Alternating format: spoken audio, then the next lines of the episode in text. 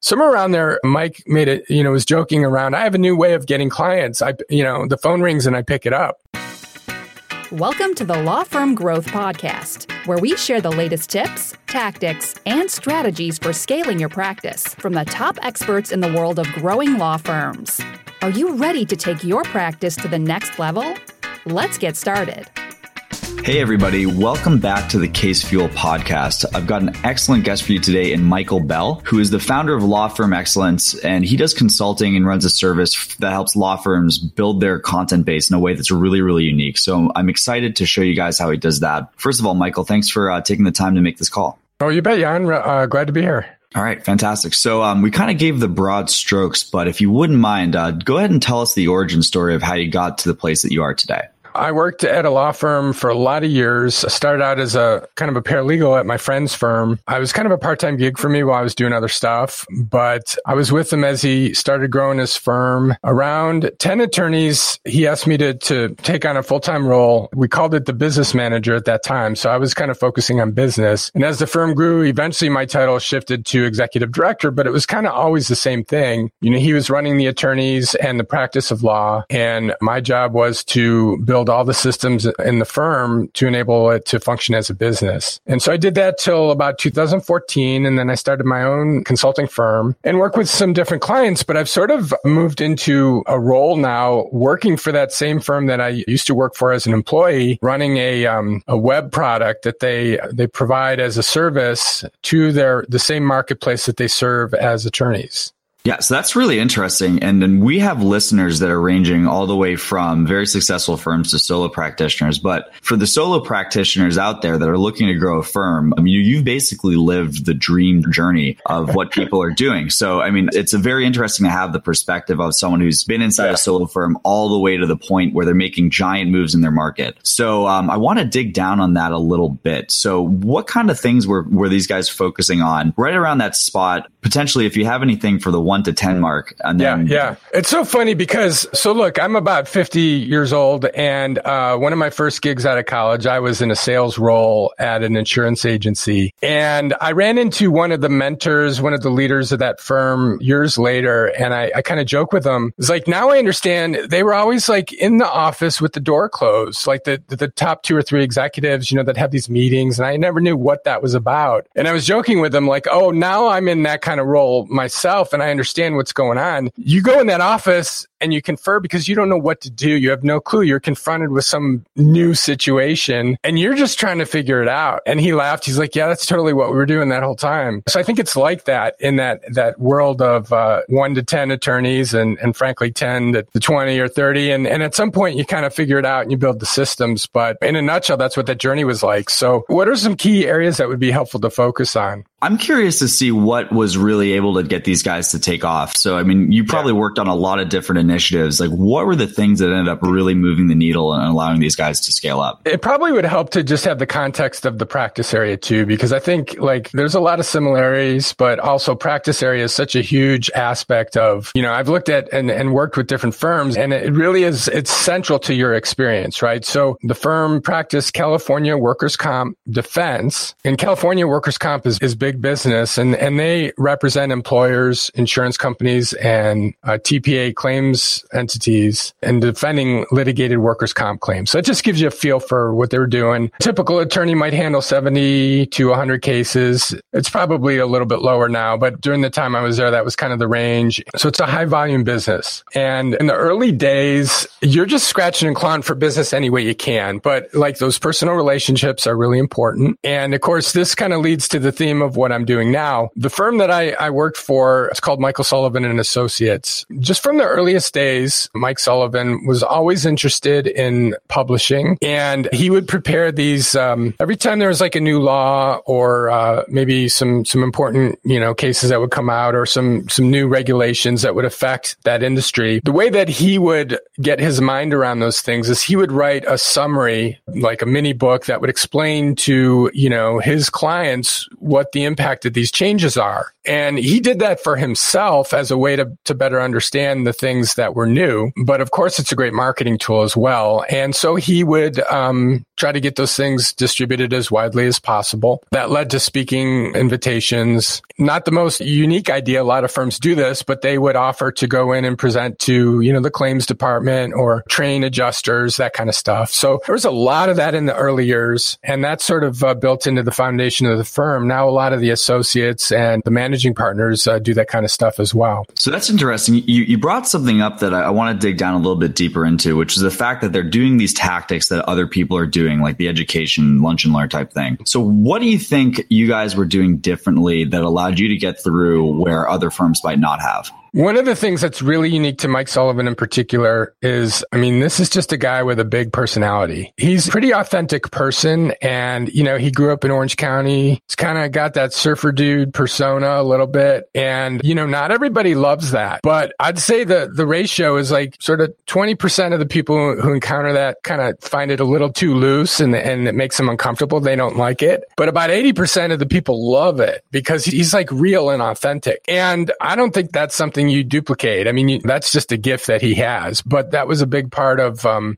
you know, he was just out pounding the pavement and people enjoyed interacting with him. So that was a big factor in the early days for sure. Yeah. And, and you bring up something interesting. I mean, somebody doesn't necessarily have to take the exact strategy of, you know, hey, I need to be a surfer dude if I'm going to get like into in front of these businesses. But uh, you kind of hammered on something that we've spoken about in a couple previous episodes, which is like the importance of really defining your niche. And yeah. uh, authenticity is something that people bring up a lot in content marketing because it's really tough to pretend to be something. But if you're communicating with the intent that's representing who you are as a person, you're going to end up working with people that resonate with that. You, you resonate with a certain kind of people. Basically, whatever you're putting out there is going to attract uh, the, the, people that resonate with you. And also, I, I kind of want to stress that content marketing is sort of the flip side. So the world that, that we're generally living in, which is was predominantly based on search engine marketing, mm-hmm. tends to work really, really well for the consumer side of things. But from a B2B perspective, it's very tough. The B2B consumer consumer is both, you know, more network driven. You take somebody who's a successful business owner, chances are they didn't get up there by themselves. So they have a wide network and um, these people are all very interested in consuming content that keeps them at the top of their field. And then by putting the content out there, you not only are appealing to that person, but appealing to that person's friends. So mm-hmm. it's a very interesting strategy, which looks like he's, it's worked out pretty well for him. As far as priorities as the firm scaled, um, another thing we like to talk about a lot is sort of building out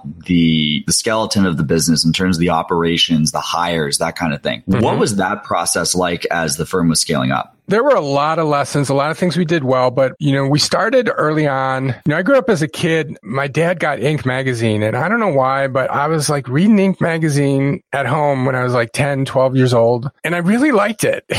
and so it's like I have this sort of knowledge base of just all those years of being interested in sort of marketing and business. And we were struggling with trying to figure out what to focus on. And I had this thought, and I think it goes back to a, an article I read in Inc. magazine once, but I decided decided I was going to start putting all the numbers that we cared about on a piece of paper and we called it the one sheet. I think this article was something like there's some guy who owned a business, but he didn't work in the business. So his job was like they would fax him this piece of paper every day and he would look at the numbers and he would talk to his managers on the phone about what changes to make, but it was all based on looking at the numbers. So we created this one sheet report and it was an iterative process. I mean, we did that starting somewhere around the 10 attorney level and it's still in place today, but it's very, very different now. Now they call it the model. But essentially what we were doing is tracking all the numbers that really mattered. And then over time, we started to uh, get into um, making projections. You know, there's a substantial amount of uh, administrative resources that go into this process. But what we found was that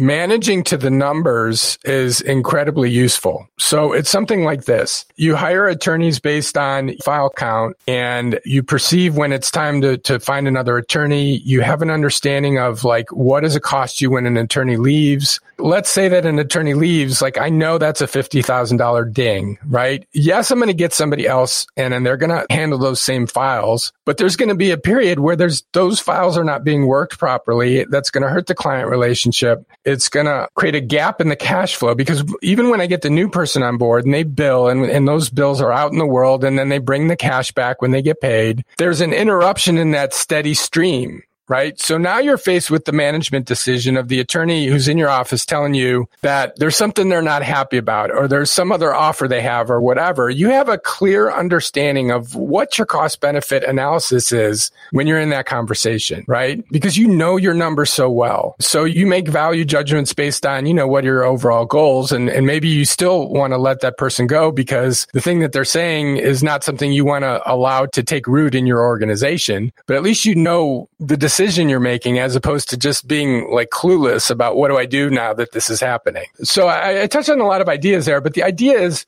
number one is you understand your business really well, but number two is you perceive things when you're reviewing numbers, you perceive things that you wouldn't pick up as quickly any other way. So somebody's got like a, an attitude problem. Maybe the first way you notice it, their billing is sliding, right? But if you're reviewing that stuff on a monthly basis and you're in dialogue with all the managers about their, their various teams, you know, there's a process that's, that's causing the conversation to occur versus waiting until the person is so out of sorts that they go out and get another job or they start messing up uh, their client files or something like that. Yeah, absolutely. This is something I like to hammer is, is like, there's really no coincidence. If you look at the largest companies in the world, uh, and if you take a Procter and Gamble, for example, you know, if they're going to launch a dish soap in Canada versus Australia, they're able to know with basically 100% certainty what the more profitable one to launch is because they have a handle on the numbers. And if you take that on the flip side, if you look at solo practitioners or, or really, you know, solo entrepreneurs at any level, the ones that end up getting a handle on that number, it's the numbers that actually allow people to scale. To your point, it's like, you know, you don't want to leave this stuff to chance. Having these metrics to work on is really no two ways about it. It's like you, you always yeah. see the commonalities. The, the people who are growing, the people who are posting uh, revenue year over year, it's because they understand those numbers and they know when I talk to somebody and they say, oh, yeah, we're, we're looking to post, uh, you know, we're 22% growth this year. I know that that's someone who's going to be capable of making decision and they're probably going to hit that one way or another. So that's really such an important mindset for people to grow. And for anyone who's listening, if the experience experience bears out. You know, if you're on the track where you might not have a really clear look at these things, it's not a, you know, completely ivory tower, come up with the perfect model, and then that's going to yeah. serve you for the rest of life. A lot of the times it's taking small steps to see, hey, look, what's, uh, what's my average billing per client? If I end up getting this many more clients, then what's my practice going to look like next month?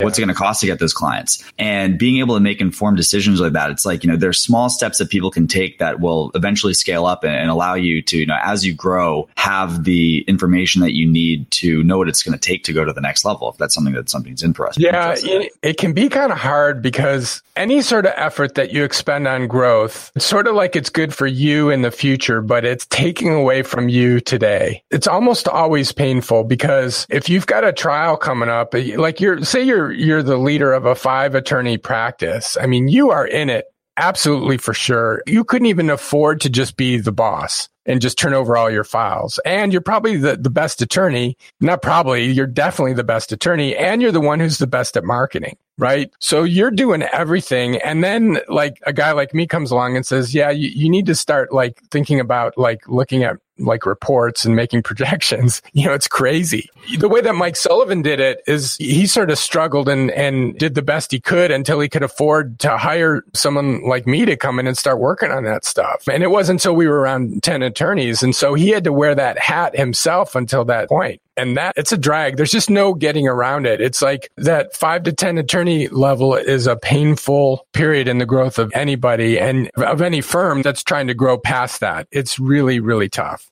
No, that's a really good point too. And, and, like even at the smaller level too, I like to talk a lot about the transition from referrals to, to finding outside ways of finding things. And it's like, you know, there's always this this balance between comfort and what's going to be scalable.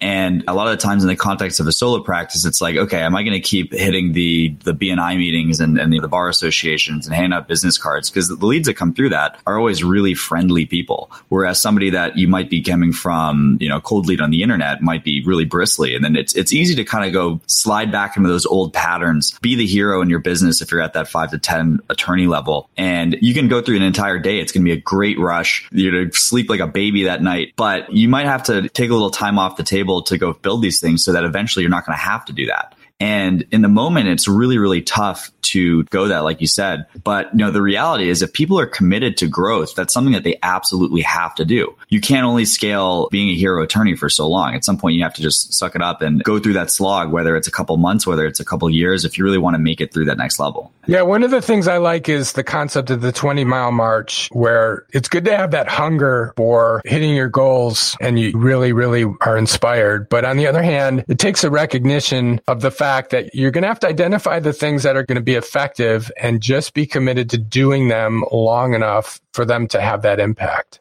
Absolutely. That's a super good point. Now, um, I want to transition a little bit. So we've talked a little bit about the process of scaling up, but you know, at the position that you're working in now, developing these really high level content plans. Now, can you tell me what it looks like for a much larger business once somebody is scaled up? What, what are you doing right now to take firms like this to the next level? You know, I've been working a lot, continued to work with Michael Sullivan and Associates. And the thing that, that I've been working on actually for many, many years, initially within the firm and then now in a kind of unique role that's outside the firm is essentially, I think it was in 2011, they launched a legal treatise. It's called Sullivan on Comp as in workers' comp. And Mike and a couple other authors had started working on that, I think about five years prior. Imagine this for five years, they worked on preparing, they used to call it the book, but it's actually grown into being a multi volume 13 or 14 book set, right? It's huge. It's like a million and a half words on the subject of workers' comp. Essentially what they did, they read all the cases, they read all the laws, and they, they essentially like wrote a practice guide from the ground up. And they didn't even look at the other practice guides until after they had already written, created the outline and put all the material, done all the writing. And then they went back and looked at those other practice guides to see, oh, are there important concepts that we didn't include? Obviously, we want to include those as well. But they, they really started from scratch. The thing that's really interesting is, although it's a practice guide for attorneys and it's fully footnoted, they actually wrote it with claims adjusters in mind. And the analogy that I use is like Newsweek articles. So if you read Newsweek on a complicated topic, there is going to be some complexity to the article. And maybe you need to read it at a ninth grade level. But what they intentionally didn't do was they didn't write it like a legal textbook with the legalese, you know, sort of approach. And that was really, really kind of a winning formula because it's very readable and a lot of people rely on it. And so in 2011, they launched that to the industry, selling the books at conferences and working together with a, um, a marketing partner, WorkComp Central, who kind of had um, a lot of uh, prominence in the community. And so it was available both online and in this book form. And they really, really focused their, uh, much of their marketing effort instead of selling the firm, they were selling the book. And you're at an event where the clients are gathering and they're coming to your booth because if you're selling the information, then, well, maybe there's this question in the back of my mind I want to get answered. I saw this many, many times. You know, we're at a conference. There's five defense firms. They all look exactly the same, same backdrop, same four guys in a suit. And ours was the booth that was hopping. Like it was about the books and people were there just asking questions. And, and so the clients were getting the idea themselves oh, this is the firm that I want to hire. So the books were kind of like the side way in or something, you know, instead of trying to knock on the front door. Going back to that content thing, it looks like you guys were really able to differentiate yourself because, you know, it's really easy for anyone to say, hey, we're the top firm in XYZ district or we're thought leaders and something like that. But when you said, look, I we literally wrote the book on this stuff. You know, it carries a lot of weight these days, which is pretty interesting. Now, here's a challenge though. I mean, it took a lot of resources. I mean, first of all, the managing partner, I mean, this was taking up 50% of his time. And so the firm wasn't really like thriving during those years that he was writing because that's what he was doing all the time. And then he had like, it was so much work that he couldn't do it himself. And so he was hiring other people. So he was out of pocket paying these people to help him on the project. You know, when you go into a thing like that, that, you got to know that you're really doing it all the way to the end because otherwise halfway through it's going to look like a bad idea. And it did. Everybody around him was like, why are you doing this? So I mean, going back to the 20 mile march, like, you know, it's, it's going to look really, really tough around mile 12, but they ended up getting him through and it looks like that really paid off for him. I want to say like once this whole process was kind of wrapped up, a question that always comes up is, you know, what's the time to getting results from this? So could you tell me a little bit more about what sort of ramp up was needed? It's hard to say. You know, the idea originally was we are going to write it and then publish it. But a couple years into it, all the resources are going to, to creating this thing and it's not done yet. And he got the idea, and I think this was a really good idea, to publish one of the chapters as a free preview. I think we printed up about 5,000 of those and just gave them away to everyone. So, and it said right on the cover and, and inside the text, this is a free preview of a complete set that's being published soon. So he was already using this thing even before it was out as a marketing effort. And that was really, really, I think the start of it. Okay. So that would have been about 2009 and the book itself was launched in 2011 and sometime around,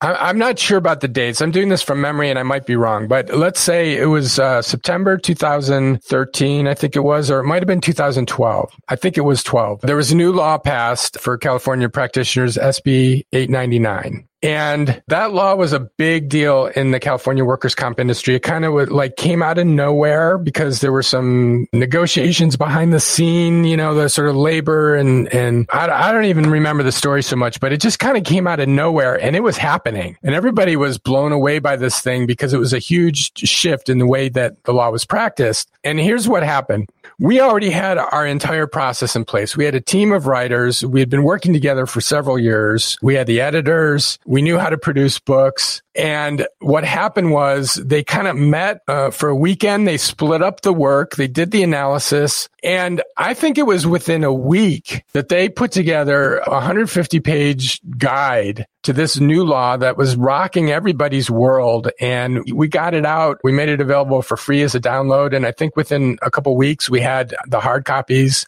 and it literally blew everybody's mind because it was really, really good. And so everybody was like, you know, how did you do this? Because if you were just a firm that decided to do that, you couldn't do it. You had to already have the infrastructure in place. So it was all those years of preparation met the perfect opportunity. And because it was such a big deal and everybody was scrambling to understand it, we did a bunch of webinars uh, for free. And I think we had like a thousand people on each of those webinars and we did wow. like five of them or something. So that was like the big break that really kind of took the sales of the book way up. And, you know, the phone started ringing for the firm and somewhere around there, Mike made it, you know, was joking around. I have a new way of getting clients. I, you know, the phone rings and I pick it up. and that was so funny to us because that was never how it was before that you know, it's like you, you sort of pursue someone for months and you're taking them out to dinners and, and trying to get into their office and they keep blowing off your appointments. And, and now it was like a total shift because we really were the experts at that point, you know, in the eyes of the industry. It's where uh, preparation meets opportunity that you, you, end up getting the like the what, what, people would refer to as luck. But another good point is it might not have been a breakout success on the first iteration, but the systems and stuff that you guys ended up building really allowed you to capitalize on that. So um, that's pretty interesting. I mean, it was also luck though, because that change in the law. There was another one about five years ago, and it's sort of pretty stable right now. So it's sort of like when are those things going to happen? You certainly can't plan for that or count on it. As far as you mentioned a couple of things before, so they're the um, printing out of the documents as well as the webinars and stuff. So you guys have this great resource. What were you doing to get eyeballs on it? I think the partnership with WorkComp Central was really huge for that. You know, they already had a huge audience. I mean, it was sort of is the gathering place for practitioners, both like, you know, on the applicant side and the defense side, the claims experts, all those people, everybody already kind of relies on WorkComp Central. So that was a huge part of it. And that's probably the primary thing. I mean, we, we sort of as a firm were developing the mailing list and I'm sure they emailed uh, their customer base. I think that was pretty much most of it. So if the real lever here was having this distribution channel, with a partnership. How did you guys go about establishing this partnership in the first place? I think Mike had already been publishing his 50 page, 100 page guides on there and they were getting read. And that was like an asset for them because Mike creates this valuable content posted on their site and that's adding value for their audience. So there, there was already that relationship. So it was kind of like a call. And, you know, I remember some early getting together for lunch with some of their people and we were, some of our people would go and, you know, propose that idea. But it was sort of like, um, just sort of saying, Hey, I'm thinking of writing this book. You know, what do you think about it? You know, you want to be a part of this. Right. And, and sort of just going from there and then going through the whole process and hammering out the details. Ultimately, it was, it was really a win-win for those guys. And, you know, when you invest, you guys have invested the time into creating this resource. It's value that these guys can add to the market. So basically, you know, if you have sort of time to invest in this for anyone trying to take away a strategy, investing in this content, even if it doesn't provide, you know, direct sales for something like this, it really tends to open the doors for for these resource partners that can be a huge lever down the road. And then basically to kind of put this all, to it sounds like something this has been like a really successful journey for you and the firm. Mm-hmm. What kind of, in, in, terms of, you know, whatever numbers you're comfortable sharing, what have been like the results in terms of how big, how big the business has grown, how many partners you guys have added? What is the, the real effect of all this stuff in the end? Yeah, I think the firm is currently around 60 attorneys. I know they have uh, nine offices throughout the state. And, you know, that's really important on the defense side. Being a statewide firm means that you can have a relationship with an, a national client like a grocery chain or something, and you can serve their needs in all, all the markets that they do business in in your state. There are some of our competitors that are even doing business outside of California. They have Arizona locations and Nevada, et cetera. But I don't know, I'm kind of going off track. I guess, uh, yeah, that gives you a sense of the impact. During the time that I was in the executive director role, this uh, Sullivan on Comp product had already been out uh, for many years. I mean, the phone was ringing with people who learned about the firm, maybe through recommendation through someone in the industry or something like that. But essentially, you could trace it back to the Sullivan on Comp product. We've gone from a solo practitioner to somebody completely statewide at, you know, one of the largest economies in the world within a pretty short span. Like we're talking 10 or 15 years here. So, you know, it's not an overnight success story, but by all means, when, when somebody has a plan yeah. and they're willing to invest the time to, to creating value, this is what ends up happening. If you want to become a household name, this is, you know, the work that it takes to get there. You guys are actually working on a new product, if I'm not mistaken. So would you mind telling me a little bit about what's sure. going on with you guys right yeah, now? Yeah, the partnership with WorkComp Central was really fantastic, I think, for both parties for a long time. But ultimately, you know, like like any business partnership that's sort of been in place for years, you know, sometimes there comes a time where it just makes sense to part as friends but go your own way. And so the firm ultimately decided that they wanted to bring it in house. Ultimately, they wanted to devote more resources to continuing to grow it. Just given where the firm was at, they felt that that was, uh, you know, the time was right that that